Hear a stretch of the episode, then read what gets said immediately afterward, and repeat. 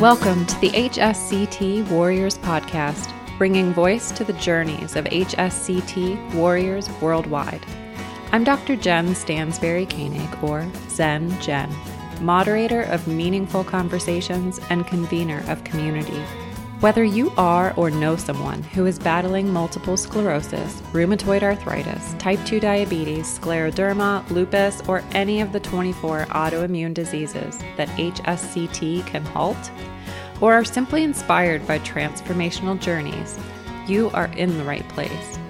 As we continue to grow the HSCT warrior community, illuminate the invisibilities of autoimmune disease, recognize the possibilities of a future free from disease progression, connect through our shared experiences, and advocate for an inclusive society.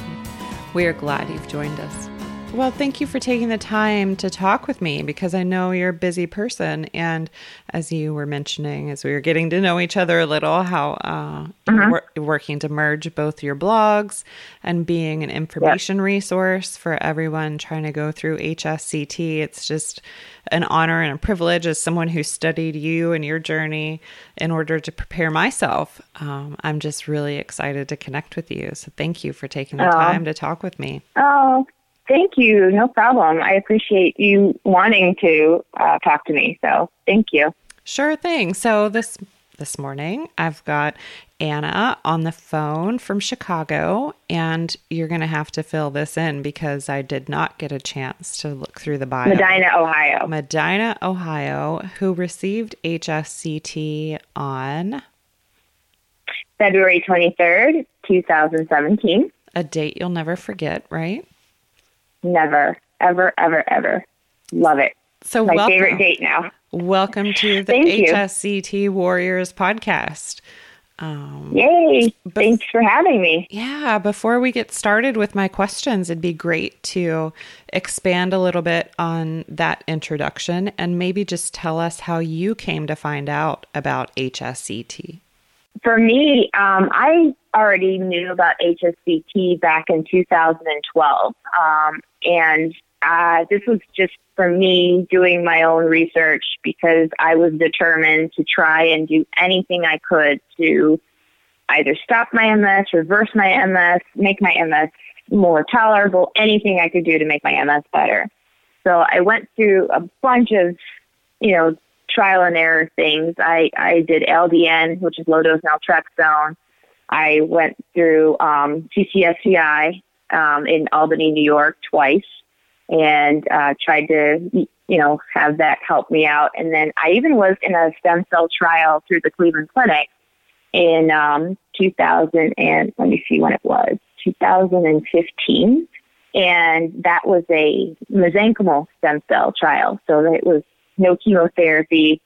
They took out my stem cells um, from my um, hips, and um, I ended up uh, getting, I think it's 110 million stem cells injected, and wow. um, it was pretty cool. And I thought, hey, this is my cure. This is my everything. You know, so I was already on the you know, like the stem cell stuff. You know, in the stem cell world. It's just that um, my eyesight got better, a whole lot better. However, the rest of my issues kept progressing, and then my eyesight continued to like went back downhill um, soon after I got that done. And it it seems to me like that's why right now I'm of the thinking I think no chemo, no cure because I did not have chemotherapy for that particular stem cell trial, and they're not doing that anymore at the Cleveland Clinic. So um, that's why I went to um, speak with uh, Dr. Burt and everybody at Northwestern. Um, having had that done at Cleveland Clinic, I tried to apply right after I had that performed and done, but I was, quote, too good because, and when I say too good, it means my MRIs were pretty much um, quiet.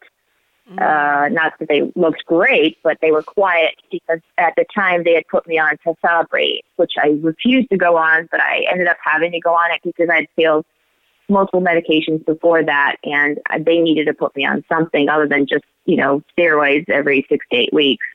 Because I was, I think I was at that time on my 14th steroid infusion, which is ridiculously a lot of steroids. Wow. Um, yeah, so that's how I came to find out about um, HSCT is because I had already done MSC, is what they call it, mesenchymal stem cell um, trials uh, or a trial for that, and that particular one was um, only had 24 patients in it. I was patient number 17, and um, it was a phase one trial, which means you very, know very is it safe exper- in experimental. very experimental. Is it safe in humans? And I'm like, well, I'm alive, so yes, it's safe in humans, right? So I'm like, well, it worked, and it worked for me, but they didn't have enough good data and long-term data uh, to have the doctors there keep going with it at the Cleveland Clinic. Um, but then once I was on the Tysabri uh, and I had contacted uh, Northwestern, I had had two MRIs prior to that, which did not show any new activity. So I was given a no. And um, I begged and pleaded for them to see me. And they said, well, we can see you, but it's not, you know, guaranteed that you're going to get in. And uh, I talked to my husband and I'm like, you know what? While Tysabri is working, I'm going to let it be and I'm just going to stay on the Tysabri. So I ended up staying on Tysabri for three and a half years. I'm JC negative. Um, I'm one of those people who's ne- actually JC negative, Amazing. not positive. So yeah, I know there's very few of us around, and I'm still JC negative to this day, which is crazy. Good. That's good Um, yeah, yeah. Oh, very much. I'm very happy with that. So, um, at about like three years into the Tysabri, I went for like a six month follow up at the clinic and um, Mellen Center at the Cleveland Clinic here in Chicago, not Chicago, but Cleveland, downtown Cleveland. Uh, and they showed me that my MRI had activity while I was on Tysabri, and it was Wow. my third year. And my um, neurologist said, "We, you're going upstairs right now because upstairs is the infusion room." And, and she said, "You're going upstairs, and you absolutely have to take a steroid right now." And we're, we're stopping the Tysabri. You're not getting any more Tysabri, and we're done. And I'm like, okay. And then Now's my chance. you know, well, yeah, and that's what I think. I thought to myself, I'm like, huh, Dr. Burt said if I relapsed, you know, to let him know. And, but then all of a sudden I was getting, you know, thrown Lemtrada, you know, in, into my lap here, try, you know, we're have to, I have to put you on something. So Lemtrada's the next thing. Oh, Crebus wasn't out yet. So Lemtrada was the one that they were, you know, throwing at me. And I'm like, uh, no, I'm going to be calling Chicago tomorrow yeah. and I'm going to be letting them know that I failed to Tysabri and I have that relapse that they were looking for. And so I did. I called um, uh, Monique the next day and I said, Hey, remember me from a few years ago? I had a relapse. And she's like, Okay, send us some information. And I did. And I sent that the email again and things got started. And that's how I got on the HSCT um, journey that I'm on and will be on for the rest of my life because this is the most amazing journey in the world. I, I'm so happy, so so happy that I did it. But that's that's how I came to be, you know, um, with Dr. Burt and having had it done through Northwestern. amazing. Had a lot of things done. Yeah, thank such, you. Well, yeah, it's such an amazing journey because you you know the last thing you want when you're in relapsing remitting MS is for a relapse to occur. You want to be stable, right, exactly, right? But right. it Mhm. sounds like that relapse uh, set things in motion for you to get on track with getting your life back. Yes, it certainly did. Definitely. So I'm so curious, and thank you so much again for agreeing to share your story, your snowflake with us. Um, No, absolutely. your unique story with HSCT. Why was it important for you to participate in this podcast?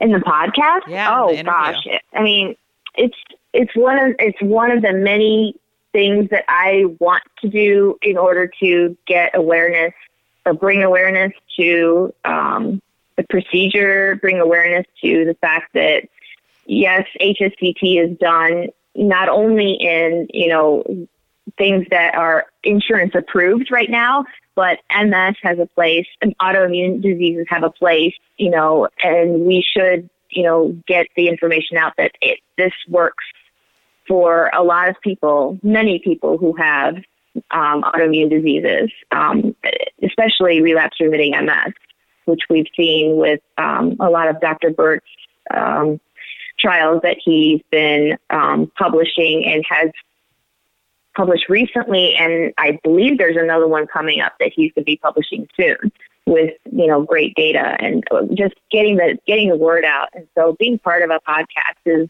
is an amazing way to reach people. And I'm so thankful and I'm happy that you do this for us as well. And you know that way we get everybody's um, info out there and you know because everybody like you said snowflake we're all different you know we're all a, a, a different fingerprint.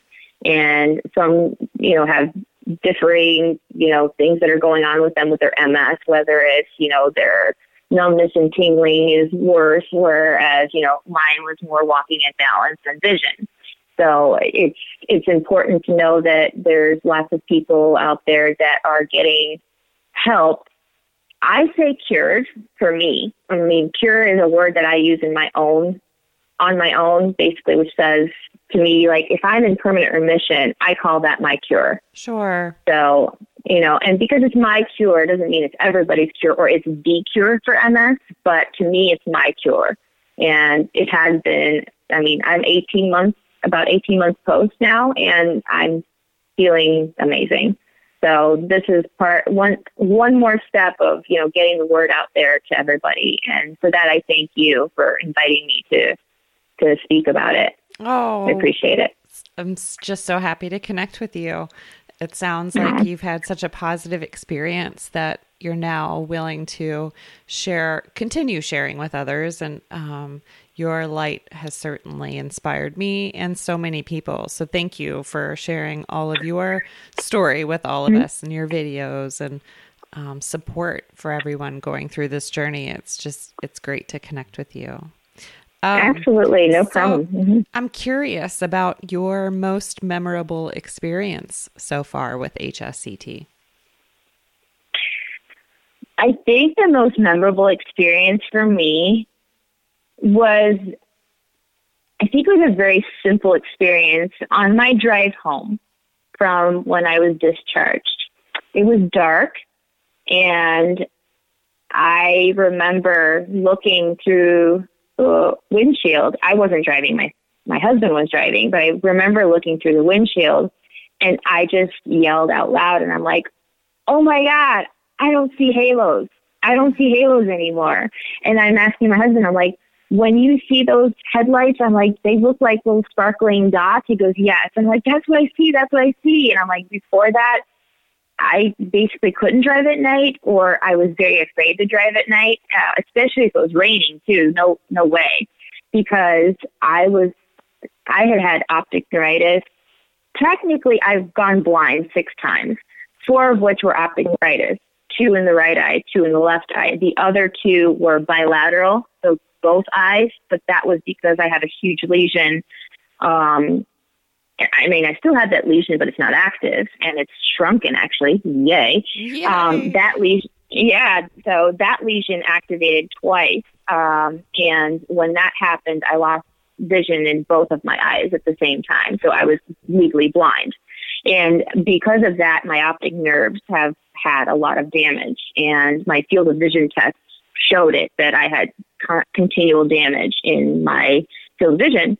And I was never able to get rid of halos. And halos were, you know, constant for me. And I'm just, I, that was just the most amazing, thrilling moment. I mean, I cried because I'm like, I can see what everybody else sees.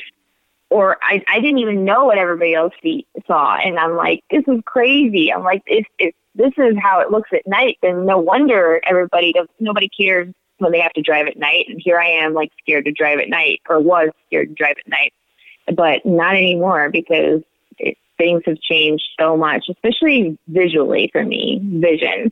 I do remember another time where I was actually in the hospital, um, and I do believe it was maybe two or three days after the actual infusion of the stem cells, where I woke up and it was so bright in my room. And it was no brighter than it was probably the other days, but it just felt brighter. And I'm looking around and the, the, um, the hazard, the can, hazardous can, which is red. I'm like, oh my gosh. And I said it to my husband again. I'm like, that can is so red. and I think I, I think I remember posting something on my blog saying, "Why didn't you people tell me that the world looks this beautiful?" Aww. Because it's I know it seemed to me that I had been living for so long with almost like a veil in front of me where everything was just gloomy. There was no pop of color. I mean, I could see colors, but nothing pops the way it pops now. I mean, everything is so crisp, crisp now and clear. And you know, even at night, I'm like, I, you know, I see headlights coming. They're not, they don't blind me or I, you know, I see the signs and the green is really green, you know, and I can totally tell what's on the sign mm. without having it, you know, being like this big green blob. How does so, that feel um, for you? How does that feel? It, oh gosh, it's just, it's, um, it's one of those things where you, your whole life changes because of just that one little small thing. Because now I don't have to worry about winter coming. Um, fall coming and the days getting shorter and you know it getting darker in the evening because I, I because I had to be a stay at home mom and I say had to be I liked being a stay at home mom but I was a physical therapist um, and I was diagnosed tried to work forever. I tried to work you know with the diagnosis and but I had to take a lot of time off you know with my relapses. But um it's it's just it's surreal to be able to, you know, be that stay at home mom who can take your kids to things at night, you know, in the evenings because, you know, it'll start getting dark at five o'clock, six o'clock. Right. And I'm like, I did, I, not, I didn't want to pick up my son from, you know, whatever he was doing or wherever he had to go. And I'm just like, ah, you know, asking my husband, can you do it? Asking my parents, can they do it? Because I was afraid to drive. I mean, I'm like, gosh, I just don't feel comfortable driving if it's at night, but not any longer. Not, now I'm just like, oh, okay, it's raining. Like it's been rain. It's been pretty rainy here in Ohio the last uh, few days because Gordon's been coming through. Yes. And I've had no issue driving at night to do anything or whatever I've needed to do, which has been just just awesome and a freeing experience. It's like free. I have the oh, freedom yeah. now to, yeah, to do what I need to do without having to ask for help. So amazing. That's beautiful. Mm-hmm. It's yeah. very empowering you. for you. Very much so, yes. And great that you had the support of your family and that your mm-hmm. kids probably understood, right? That it's just not today and but now you don't have to say no anymore. Right. They, you know, now they're understanding more. Um, when I was diagnosed, my boys were two and four. So they never met a mom without MS, or they don't remember a mom without MS. And so they remember the home health nurses coming to give me infusions. You know, they remember me taking my shots. They remember me getting sick and having to go you know, uh, to the hospital for whatever reason. Um, you know, so they remember those things, and they remember that, you know, yes, when we went to Disney World, mom had to be in a wheelchair, and you know, and the reason being is like, could I walk? Yeah, I could walk, but not that far. And I'm like, I'm not going to be holding anybody up, so I'm I'm going to be in the wheelchair. But then again, I needed it because by the time I went at that time, I was walking, you know, better than I was right before HSCT, um, but I still needed a wheelchair. And so it got to the point where I, and I still have it here at home, but I don't use it. I just look at it and laugh. Um, I have my transport wheelchair, um, which I remember the last time I used that was um, in Chicago, uh, right before my HSCT, um, before my treatment, and haven't ever, ever had to use it since, which is amazing. Same thing with my cane and my walker. Those two have been, you know, collecting dust ever since I got back from Chicago. That is amazing. So, so tell us more. How is recovery going for you? Right now, I'm at a point in my recovery where that roller coaster that people keep hearing about has pretty much um, leveled off, and I don't have any more roller coaster rides, so to speak. Um, so my fatigue is pretty much gone. Um, I am able to run. I'm able to jump. I'm able to walk without any assistive device. Um, I'm able to tolerate, you know, hotter conditions outside. Um, I'm seeing better. Uh, my word finding difficulties are better, not 100%, but, you know, it's, it's, it's a work time. in progress. Yeah, it takes time. It does. Well, you, I mean, I always have to remind myself that I had from my diagnosis because I, in retrospect, I think I know, not I think, but I know that I had MS longer than once my diagnosis was given to me on December. I think it was December 10th, 2009. Oh gosh, I can't believe I remember these dates, but it's, um, it's it, it was a surreal day for me. So, you know, that's, that's one of the things, one of those days I remember where I was diagnosed with MS. But I look back and I'm like, ooh, I had a lot of things happen that I can explain now as a, oh, that was a type MS thing. But recovery now, I mean, it's, I still have damage from the eight years of meds that I took, um, and also um, just damage from all the relapses that I had. But my MRIs, my uh, six month post MRI and my one year post MRI both showed that there is no activity. There has not been any additional activity because I don't see any um, scars or lesions that were, weren't there before that are quiet now. Um, and that any of my um, scar tissue, which is where former lesions were, has significantly gotten smaller. So Wonderful. I have less scarring, and that's that's icing on the cake with HSCT. Absolutely. You know, they say, you know, that it stops your MS in its tracks, and it did for mine. I just was lucky that I got, you know, icing on the cake by having, you know, a lot of recovery. Um, so, which I did so you wonderful. Know, and I yes, I helped it along too because you know I did my physical therapy, I did my occupational therapy, I even did speech therapy.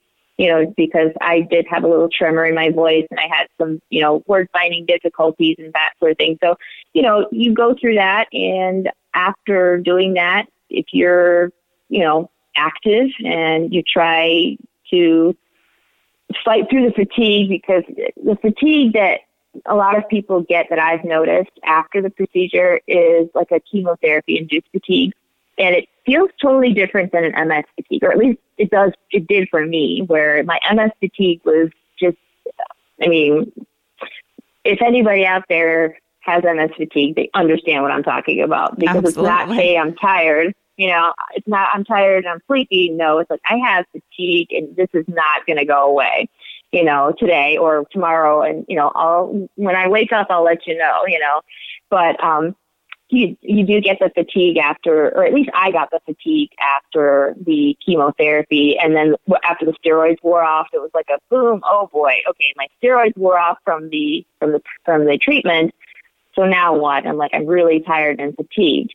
And for me, part of it was, um, uh, hormonal because I am a female um, and it, the, the Cytoxan, um, which is the chemotherapy that I had, and I believe that Dr. Burt is still using right now, um, does possibly destroy um, ovaries. And because I'm already, I'm 41 right now. Uh, when I had it done, I was for, uh, going on 40. And um, I was already done with having my children, and so I'm like, oh, if that happens, it's fine. I had a hysterectomy, so I, but I still had, you know, my ovaries and and fallopian tubes, so um, I was still making hormones at the time. But once I had the treatment and I went through the chemotherapy, I found out that uh, through my uh, gynecologist that I had to go see uh, that I was thrown into menopause. Totally fine with me. I'm not, you know, sure harping on the menopause part, but I do have to, and I or I choose to, I should say, I choose to have a um, estrogen patch um, because I don't want to be dealing with hot flashes. I don't I don't want to go through the whole menopause thing. I'm like I'm only 41. I'm a little too young to go through it. That's my just my little thing. So I'm like, I'm just going to keep wearing the patch. Now, no, I'm not taking any medication for it, like pill medication, because I don't want it to go through my liver. I don't want, you know, to be um, anything to be poisoning my body. I would rather just have this as a transdermal, you know, delivery system of some hormones. And it's been working beautifully for me. And it, that has tremendously once we figured out that that was part of the problem, that that has tremendously helped my fatigue. That's great to know and mm-hmm. good um, insight to managing the after effects, right, of recovery. Definitely. Because I keep yeah. saying the more I can ease the transition that my body's mm-hmm. going mm-hmm. through, the more I can contribute to an environment where healing occurs. I agree. That that is very correct. Yes. So, what have been some other of the essential components for you in your recovery? You mentioned physical therapy, occupational therapy, and an estrogen patch. Um, mm-hmm. Any other essential components for you? Um, um, keeping up on my vitamin D levels because when I was diagnosed with MS, my I think my D level was 12. That's extremely ridiculously low. Wow. So yeah, and so keeping up with my D levels. Um, I've been gardening a lot now that I I'm allowed to put my hands in the dirt and the mulch and everything. I've been gardening, so I'm out in the sun a little bit, and um, that's my workout. And I have a pool, and so I'll swim in the pool um, when I can, and uh, so a little bit of exercise. I I I remember people telling me, "Oh, if you exercise, your fatigue will go away." And I'm thinking to myself, "Hmm, like I don't know about that because I'm too tired to exercise." Well, yes and no. I mean, once you get on the exercise kick, even if it's just some small stuff, walking or doing anything, you know, which forces you to do some sort of physical activity, you end up feeling better. You really do, or I did. And uh, so I'm like, huh, this is this is a this is a real thing because when I go outside and I work in my garden, I I feel so much better that evening. You know, one, I'm I feel great because I just did something awesome, gardening, and you know, I'm like I couldn't do that ever before, especially if it's 80 degrees out. I'm like, this is crazy. I, I love it. And then um, I just feel better having had exercise somewhat, and you know, gotten some um, you know work done so um, it's, it's a so sense of accomplishment. Me, yeah, you get yeah, energy. Yeah, it is. Yes, and it, it is. It is. It is an energizing thing to to do some sort of physical activity, whether it's you're still doing physical therapy or even occupational therapy, you know, or, or even cleaning your house. You know, if you're able to now, you know, vacuum when you weren't before. You know, you're using muscles that you that your body has forgotten how to use sometimes. And yeah, you'll get tired, but it's because those muscles don't have the endurance that they could have had had you been able to use them properly over the X amount of years you've been diagnosed or over the X amount of years you've had the, the disease, whether it's MS or lupus or any of the autoimmune diseases. I feel that, you know, if you're, if you're able to do anything physical and even if you get tired from it, it's it's a good thing. It's a good tired, and it helps. It helps with recovery. It really does. Helps rebuild that muscle memory, and at least speaking from mm-hmm. my own experience, and I'm almost 12 months out. I'll be 12 months Yay! in October, and um, uh, that would be awesome. It will be awesome, and it's that it's that roller coaster, right? Because you can yeah get stuck in the ride mm-hmm. of depression and fatigue and yes. exhaustion and mm-hmm. uncertainty. And so yes. it's a great reminder to just keep mm-hmm. moving, right? Keep moving, yeah. keep those muscles engaged and finding their way to remember what it's like yes. to be more active because HSCT, you're right. The promise is that it halts progression, right? And so, for those mm-hmm. of us that can experience the silver lining and gain some mobility back, um, we are doing our best when we are facilitating that recovery by moving and continuing to move with activities that we love. It sounds like you love gardening, so it's great that you can have your hands back I, in the soil. Yeah. Yeah, I do now. I didn't I did not like gardening before because I don't know. I just I wasn't a gardener before. You know, part of it was oh I don't want to be out in the sun. It's too hot. And then you know others is like oh too many bugs. You know oh dirty. No no no. All of that has completely changed. I'm like I love getting my hands in the dirt. It feels so grounded. You know I feel so grounded when I'm touching the earth. It's it's pretty cool. Um, and then you you touched on the um, roller coaster. You yes. said you're you're going to be having your one year uh, next next month? October eighteenth. Yeah. Oh, congratulations! I'm going to say, you know, happy STEM, STEM anniversary, STEM birthday in ahead of time. Um, but um, just be aware that the roller coaster, like for me, the roller coaster, I would say came to a slow crawl at about 16, 15, 16 months post is when I was like, huh, I'm actually having way more better days than quote bad days. And my bad days are were better than my good days when I had, you know, right. I'm gonna say had had MS. You know, I'm gonna keep saying it like that. Um, do I have MS? Um, I have the disease MS. However, I don't have. It's not active. It's in remission, or full remission, permanent remission. And I often think of it as you if someone has cancer, unfortunately, if someone has cancer, but let's say they have some sort of a treatment and they eradicate their, their cancer and they're considered in remission. Well, a lot of these people say, I cured my cancer, you know, or I'm cured. And um, do they still have issues from before when they had the cancer and other and things were happening in their body? Yes, they still do. But they're now cured from that cancer because that cancer is gone and is not ever going to come back. So that's why I use the word cured for myself.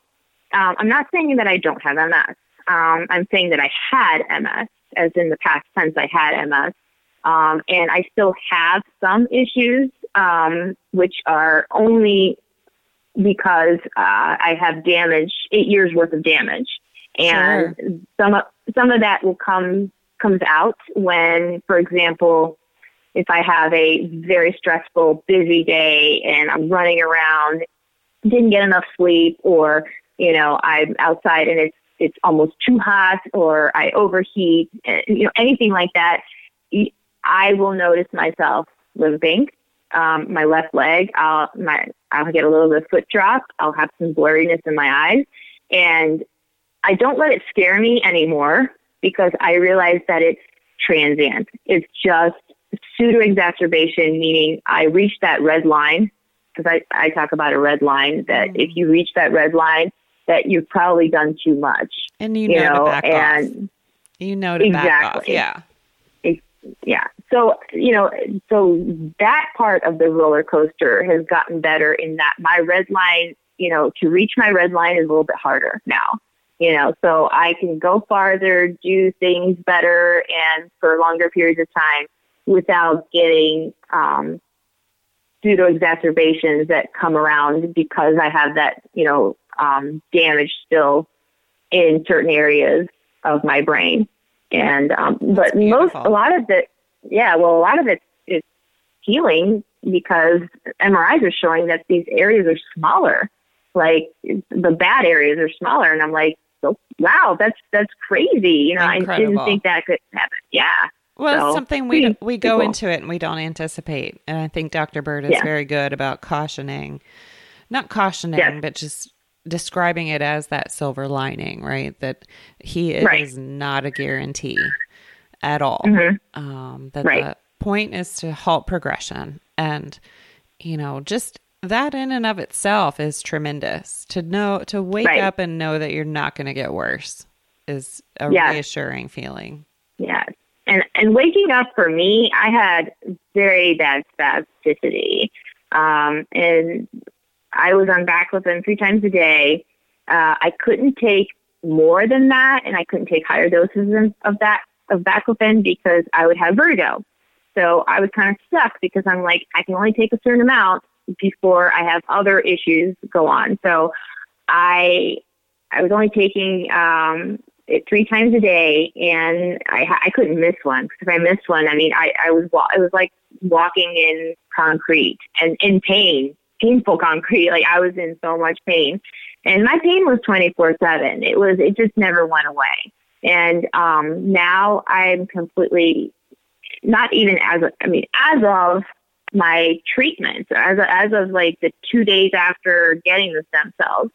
And it's not the stem cells because it's it's not the stem cells that, that cure you. It's it's the, the chemo. chemo. But uh, yeah, so I mean, um, because I don't want people to think that it's because of the stem cells that I got better. Right. No, it's not. That's not why I got better.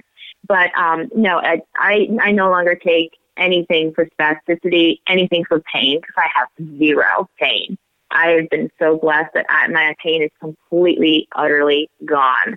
And so, so I, I just, I'm go, thank you. So I go back and, you know, with your question and where you asked, you know, what's, you know, what's one of the big things that, you know, and I talked about the lights, you know, cause I remember that very vividly. But then when I look back, I'm like, there are so many amazing, like crazy things that I realize, you know, that I wake up and I'm like, I don't have to, I'm not blind. I have don't have to worry about, you know, my eyesight going. I'm not in pain. You know, I'm not, you know, so tired that I'm going to go right back to sleep. No, I mean, I just every everything has gotten better. It's different, but better. That's I mean, everything tremendous. is just so much better. So tremendous. Very much. So thank you. Yeah. Well, and then looking back, did you have any doubts or reservations going into HSCT? I mean, it sounds like you were eager to try anything and even mm-hmm. try experiments with the Cleveland Clinic and try mm-hmm. whatever you could to take control back. Did you have any doubts or reservations and how did you come to resolve those? Um, I had no doubts. Zero. 100% I knew this was going to be my answer. That's, I, honestly, that's how I felt. And I think deep down inside, I had to feel that way because I needed that hope. I needed that knowledge in my head that this is going to be my cure, that this is going to help me and this is going to stop my MS. And, and that just, you know, lit a fire in me. And I'm like, this is going to work. I'm like, no matter what, it's going to work and I'm going to get through it and I'm going to keep pounding through it. And I did. And and I'm really glad that I kind of set myself up that way because I didn't want to set myself up going, well, what if it doesn't work? No, I, I, that was not, there was no verbiage in my head ever that said, what if it doesn't work? Ever. And that's kind of, you know, I really put all of my faith eh, into this and I was very, very opinionated, very strong and I stuck to it and I'm like, this is going to work. And when it did, I'm like, all right, let's let's celebrate because yeah. I, you know, it was it was just an awesome feeling. So I'm like, and I had telling myself, I'm like, I told you, you know, to myself, I'm like, I knew it, I knew it, I knew it was going to work, you know. And I still to this day, you know, I tell myself, I'm like, this is so surreal, so unbelievably surreal to be able to doing well, what I'm doing right yeah, now. It's not every day you get to fulfill your destiny. Yeah, yeah, it's it's awesome. It's such an awesome, awesome ride to be on right now. You know, to, to have my next best life ever, basically. That's beautiful and a beautiful way to say it. And I'm sure it's just so exciting to get to know your sons and build a new relationship mm-hmm. with them where mom yeah. isn't sick anymore. Yep. It's super, super cool, super awesome because I, I can, you know, do so much with them now. You know, I went bowling with them the other day. You know, and it, it could I I could I could have probably gone with them, but I don't think I would have been able to participate to the level that I participated. You know, where I actually played like several games with them. and it was just myself and my boys hanging out and doing that, and you know, and we were being active, swimming with them in the pool. Um, actually, um, my my older son is a fencer; he's fencing, and I decided that I wanted to see what it was like. So I I'm trying it right now, and I fence every Saturday morning. Um, and it's hard. I mean, I look at my son going, "How do you do this? This is hmm. so hard," you know. But it's hard for anybody who's starting out fencing. And here I am, you know. I'm like, "Oh my gosh!" Uh, I'm like, I had MS 18 months ago, and now I'm I don't, you know. And I'm just I want I want to try fencing, so I'm going to try fencing. And then my um, younger son, he's a dancer, and he uh, does tap, ballet, jazz, hip hop. He does the, the whole slew of things. And um, his teacher, his tap teacher, came up to me. Um, was it last week? And she said, "Hey, we're starting an adult tap class." And I'm like, "Oh my gosh, I'm gonna get sucked into this too." But I mean, you know, it's like I can do it if I wanted to do it, or and if I have the time to do it, I would love to try it. But I I didn't have that option before, and, and that's where life is like, oh, this is amazing. I can do this. I can get these things done, and that's where the um the hope for me is that everybody who I guess everybody who has any kind of an autoimmune disease or bloodborne disease, anything like that, my hope is that HSCT becomes an option for people. Yes, a standard Whereas, of care, an option as a standard of care. Yes, I agree because the the medications. I'm not going to bad mouth the medications, nor am I going to bad mouth big pharma. Um, well, then again, I just called it big pharma, so that's probably not a good thing for me to say. So, um, which you know, it shows kind of how I feel a little bit bitter about things, but with the with pharmaceuticals. However, you know, I have several friends with whom they, I, I, you know, have had relationships for years and have that have MS as well, and um, they are doing fantastic on their on their medications, and they've been on them for I think some of them have been on them for ten plus years, and good good for them good. I mean, I am so happy for them that it works for them. That they found something just, that works for them, right? Exactly. But when you get to people like me who went through four drugs, and the fourth being Tysabri, and it failing on you, and you're like going, oh, now they're throwing, you know, chemotherapy my way. I'm like, well, how about I do chemotherapy differently and do it in Chicago with some stem cells, you know? And so my neurologist was actually very for it she even wrote a letter Good. to my insurance company that said this is a medical necessity for her, for me. And um, unfortunately, my insurance company said no, that they weren't going. And I know a lot of people have, you know, issues with insurance covering it.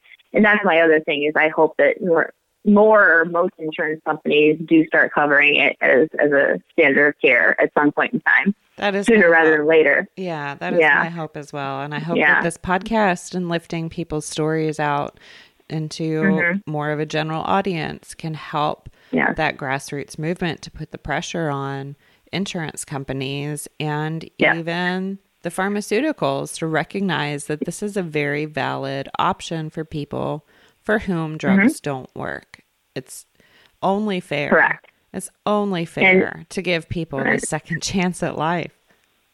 Oh yeah, definitely. And and I have to say thank you to Medicare because um, if it wasn't for Medicare, I wouldn't have been able to get my treatment when I did get my treatment. I would have had to fundraise a, a lot more than I had to fundraise because Medicare paid for my treatment. You know, and and I'm so blessed that I had Medicare as a secondary insurance. And the only reason I did is because I couldn't work full time and I was already I was on permanent full disability and I had already, you know, been on disability for two years and I ended up getting Medicare and I'm like, oh gosh, I can't believe I'm, you know, 30 something, I'm on Medicare. It's crazy. But still, you know, they came through. They came through and uh, whatever my husband's private insurance refused to cover or wouldn't cover, uh, in the under the auspice of it being experimental or not FDA approved or whatever, reasoning they gave, um, not medically necessary. That was one of the reasons they gave, and that's when my neurologist wrote them a letter, and they're like, "Oh well, well no, we still won't give it to you." But Medicare came in and said, "Well, we'll do it. You know, we'll pay for it." And I'm like, "Wow, you would think, you know, of all you know things, Medicare would be all not about it, but they sure are." So I have to, you know, say thank you to to Medicare for yeah. for helping me out with that. I think they recognize the return on investment. Yeah, and I think they they're able to add and subtract properly and you know multiply. You know, because you know, I don't want to say anything bad about you know insurance companies, but I mean, if you look at it and you're getting a bill from you know each one of your MS patients who you know you're covering uh, like twelve thousand dollars for an infusion of Tysabri a month, but you bring it down to like oh five thousand, and then they max out by March, um, and then you have you're left paying the rest of it. I think in about a year and a half, the the price of the HSCT it pays for itself. So, I mean, I would love to tell my husband's insurance company, hey, I haven't cost you guys any money for the last 18 months. You're welcome. Zero dollars. you know, thank Medicare. Zero. Yeah, Medicare. Medicare. Yeah, so sorry, thank you, yeah. Medicare. Right. No, you're fine. But yeah, so thank you, Medicare. And I almost, I, I mean, I'm to the point where I get, I get kind of, uh, uh, not angry. I don't want to say angry, but you know, it, I get into a little, you know, place in my head where I'm like, I wish that they would reimburse Medicare. You know, I really do wish, I really wish that the, the, the private insurance companies, my husband, would reimburse Medicare because Medicare is, you know, taxpayers' money. And I'm like, right. saving you a lot I, of money. I mean, yeah, yeah. And I, I wish that Medicare would get paid back because it really should have been covered by my husband's insurance and not Medicare. 100% but agree. then again, I'm not going to rock any boats because I'm just going to leave it as it is right now. But um, they, my husband's insurance company, does know that I'm doing just fine now, and so I haven't heard anything from them. But um, hopefully, I'll be chatting with them again, like maybe uh, on my two year uh, anniversary of having it done, I'll be like, you know what? It's been 24 months. Guess what? My MS is gone. So I haven't guys, cost you a dime in that regard. And exactly. If you could offer mm-hmm. your share back, or at least cover oh, yeah. somebody, cover somebody that yeah request yeah. the procedure, you know. pay it forward. Mm-hmm. And that I've been we've been trying to do that with this particular company. They they here in Ohio are, are a very prominent company in Ohio and a lot of people have them. And I have several people who here who had the procedure done that uh, that company, that particular company, would not pay for it and still refuses to pay for it. I'm like, well, hopefully the tides are going to change soon. Uh, sooner the better because there's a lot of people in the wings waiting that need it so badly and, and quickly before so things true. get really bad. Yeah. Mm-hmm. Well, good for you for remaining an advocate for yourself and others. Um, Absolutely. That's just so important that we come together in our community and support one another. So thank you for being a part of that. Is there um No problem. Yeah, is there anything you could offer as like specifically as advice based on your own experience to help others with MS um, either in preparing for or recovering from HSCT? Um, let's see. Preparing for it. Um, a lot. I I think that um, if people aren't on Facebook, I think that there's a lot of people who don't realize that there are Facebook groups, specifically the Chicago HSCT Facebook group, which has a ton of information on it. And I post information to it, and I know there's a lot of other people that post information to it. Um, as far as how to get, uh, first of all, how to get your foot in the door, you know, sending an email to, uh, to, to Northwestern.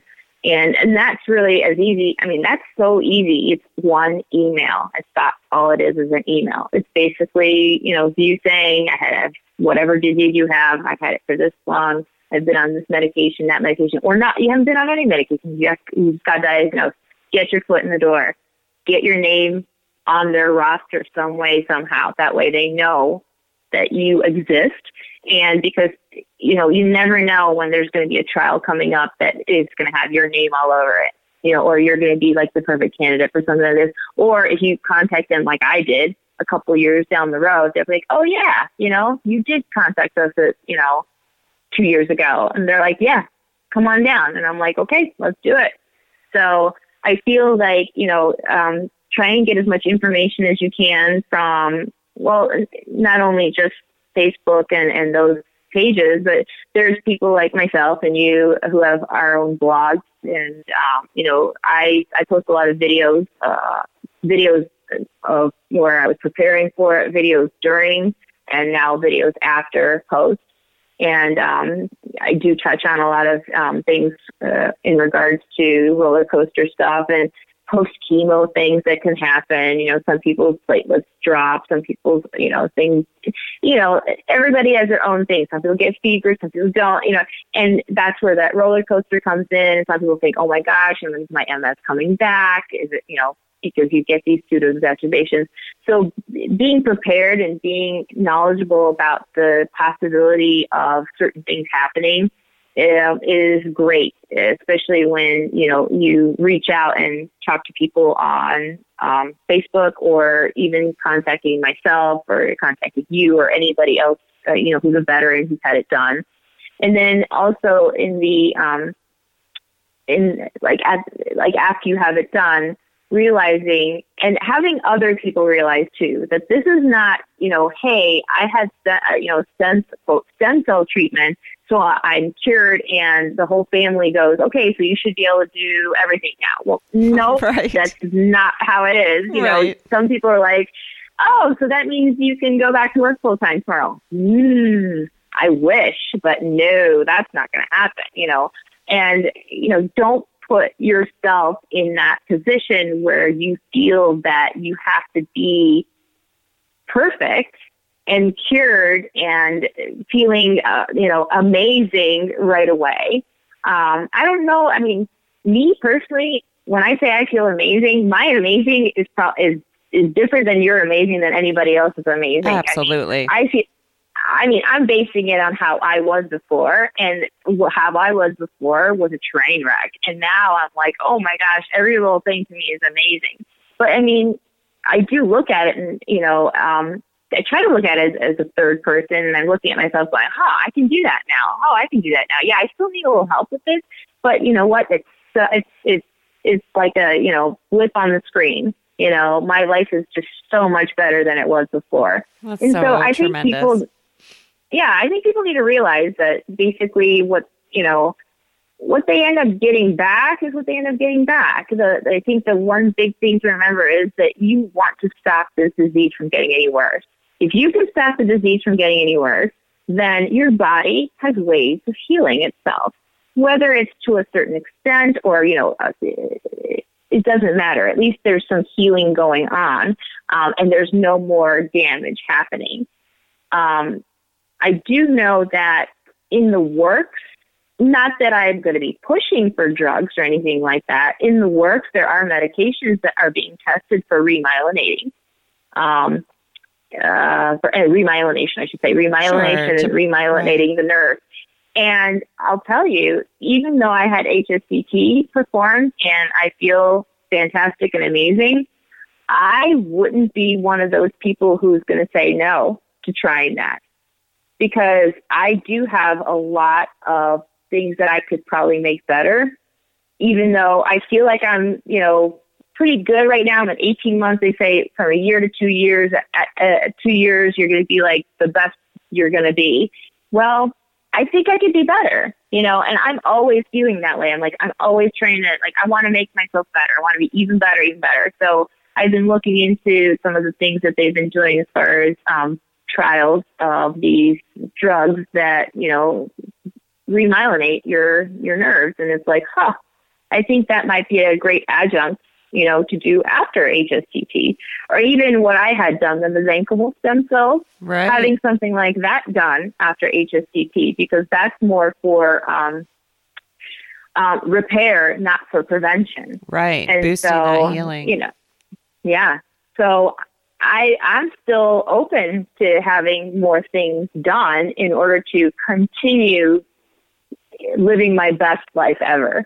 And I That's think that way to put everybody should should real yeah, it, it's something that people need to realize that even if you don't think you're 100%, there's always there's always something to to go on to to to keep trying whether it's, you know, I'm going to exercise more or I'm going to, you know, go to bed at a better hour or sleep more, or any, anything like that. And then looking into other trials and treatments and that sort of thing, it, it should not, it should not be off your radar just because you had HSCT. I think, you know, the fact that we had MS and, um, or whatever autoimmune disease, you know, we had the HSCT for, it's good to know what's out there still and what what they're coming up with because a lot of these things now are going to be re- ways to repair rather than just halt the the progression.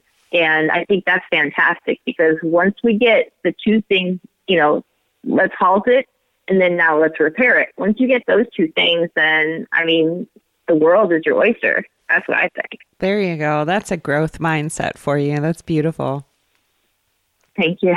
it really truly is. And let's shift gears a little bit and I'll challenge you to name a superpower that you gained from HSCT.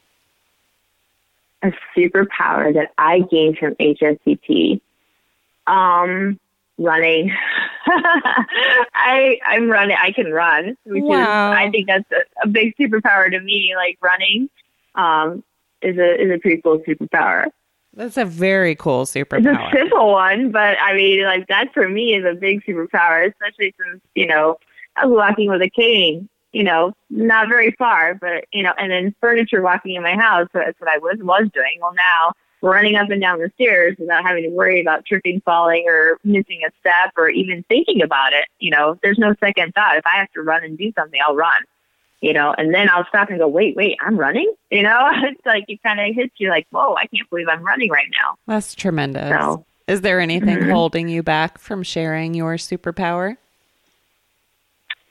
anything from holding me back? Yeah. Um, gosh, I mean, I can only run so far, you know, if, I mean, there's no marathons or half marathons on my, you know, docket, but if I had to run a mile, I could probably run a mile.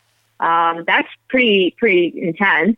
I, I may be pretty whooped after that, you know, Mhm. so, you know, not really. I don't think anything's preventing me from, from doing that. It's just more of a, I- I have to learn not to be scared to run too, because you still have this mindset of, oh gosh, every time I tried to, you know, speed it up or run or do anything like that, I always fell down or I always, you know, tripped, you know, on my foot or whatnot. But um, so it's my own, you know, my own thought process sometimes slows me down or prevents me from doing something like that because I'm like, ooh, can I do it? And then I do it, and I'm like, oh, okay, all right, we're good, we're still good. You know, I'm I'm I'm, doing it, and I'm I'm now I'm okay. You're So regaining your your confidence. Yeah. Yes, definitely regaining my confidence. Absolutely.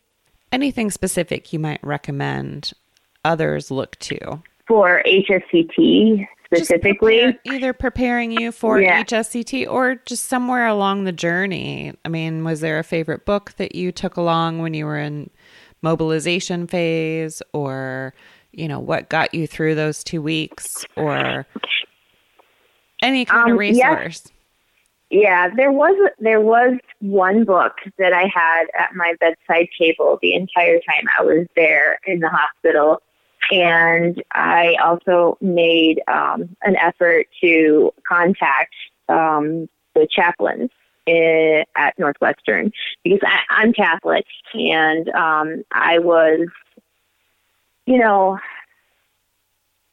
I had to. Um, it took a lot of what do I want to say? How to say it? It, it took a lot of self just, I mean, I had to kind of immerse myself into this whole journey. And one of the things that helped me through it was a book called um, Jesus Calling. And it was my go-to book. And um, I would quote, you know, passages from it. And every day there was a certain passage. It's by Sarah Young. Um, basically, um, it's devotions for every day of the year. And so while I was there, I would open it up to, to that particular day and I would read the devotion. And um, several times uh, during my stay, I would take a picture of it.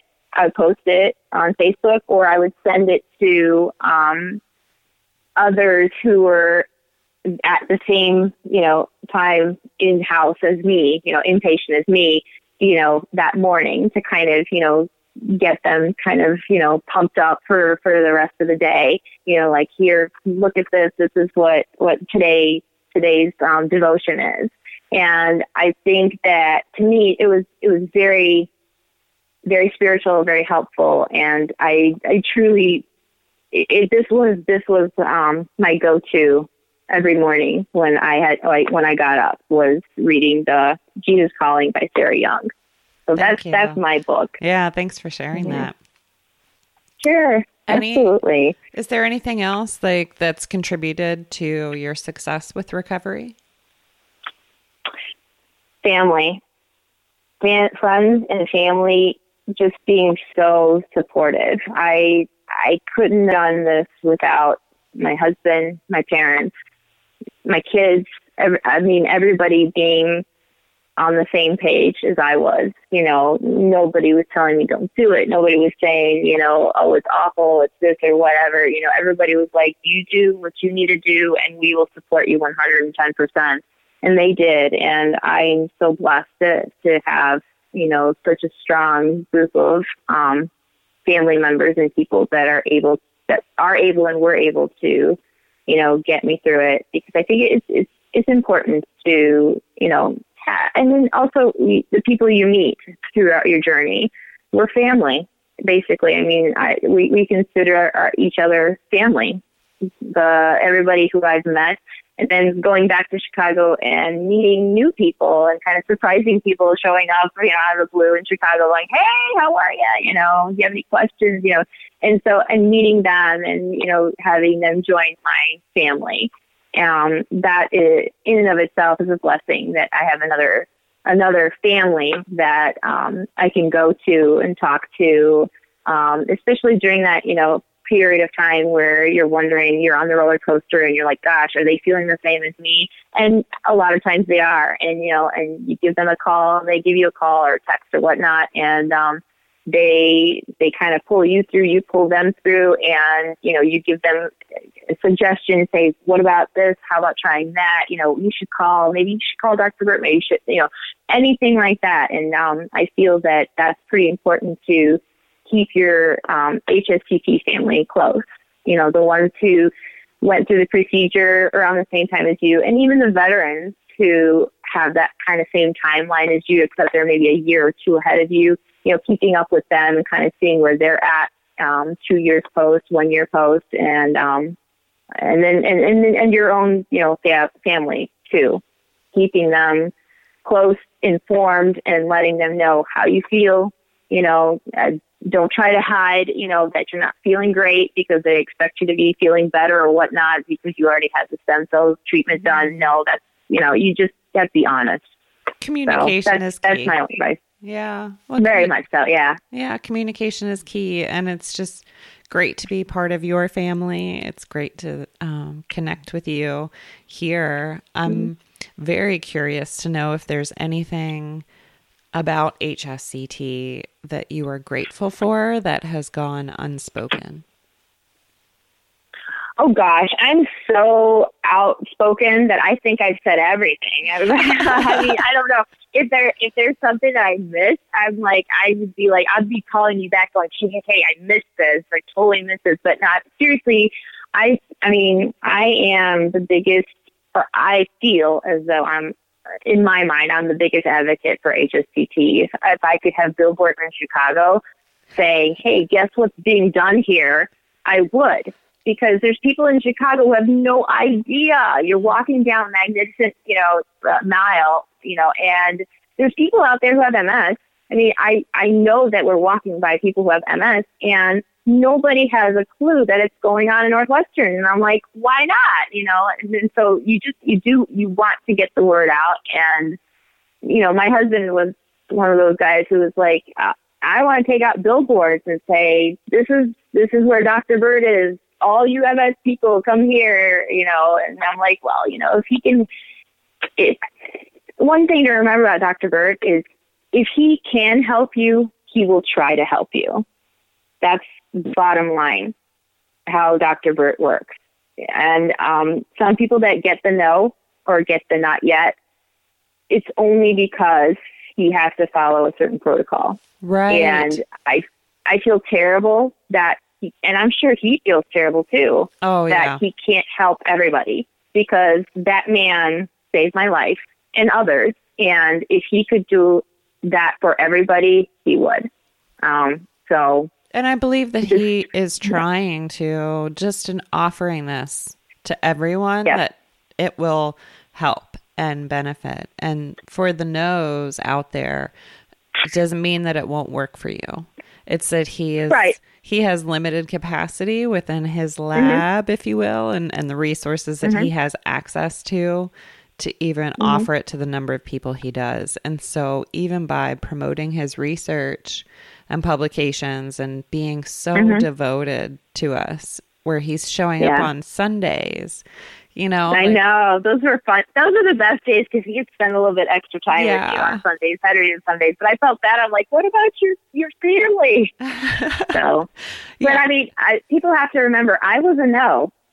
I was Right, initially a no. right. You know, and you know, I didn't. I didn't lose hope. I kept that in the back of my head that I'm like, I'm not bad enough yet. And I hate saying that because it's like, who wants to get worse in order to get the treatment? Nobody does you know? However the protocol dictates what he is allowed and not allowed to do. I mean that's the that's the simplest way to put it. And if he could help everybody and anybody who is a candidate for this a possible candidate for this then he would. But because of you know the laws that be here you know in the united states especially you know with the fda and irbs and uh, you know everything the cdc yada yada all that stuff I mean, he he has to go by those specific rules, and he he can only allow certain people in. Um, and then uh, sometimes he can do compassionate care, which you know he won't say it's compassionate care. You know, nobody's going to say it's compassionate care, um, but it is and it- it's basically the people who are doing so badly that you know he's like I really need to help them you know? And he has some ability to do that but as far as like this next this next trial that he's running right now I think he's just trying to get at least you know people who are good candidates for the trial. Um, and so if you are a no right now for the trial your name is still on his docket and still in his book. And so if it comes to the point where he can start offering compassionate care to people, I'm sure he, he will. That's such a great reminder to not lose hope and get your Mhm. name on that list. At least just be curious enough to go Yeah. learn more about this as an option. Absolutely. I think that's all I have for you, believe it or not. But like you said, it seems as though we covered everything. And you are quite, Yeah. the, quite the spokesperson for HSCT. Maybe someday you will have your own billboard. Um, Oh, that. you never know the possibilities. yeah. Hey, who knows? Nobody knows what, what's going to happen in the future. All I know is that my future is bright, and I'm looking forward to every step I take, every moment. I mean, I'm living life to the fullest as, So as much as I can.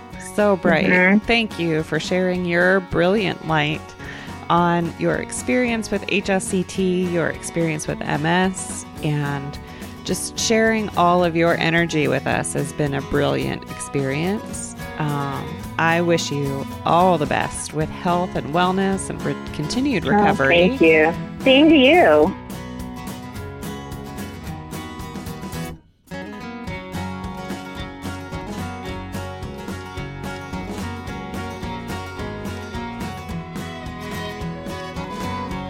Be sure to visit our website, hsctwarriorspodcast.com, where you can find notes from today's episode, submit ideas or feedback, and access the latest HSCT research and resources.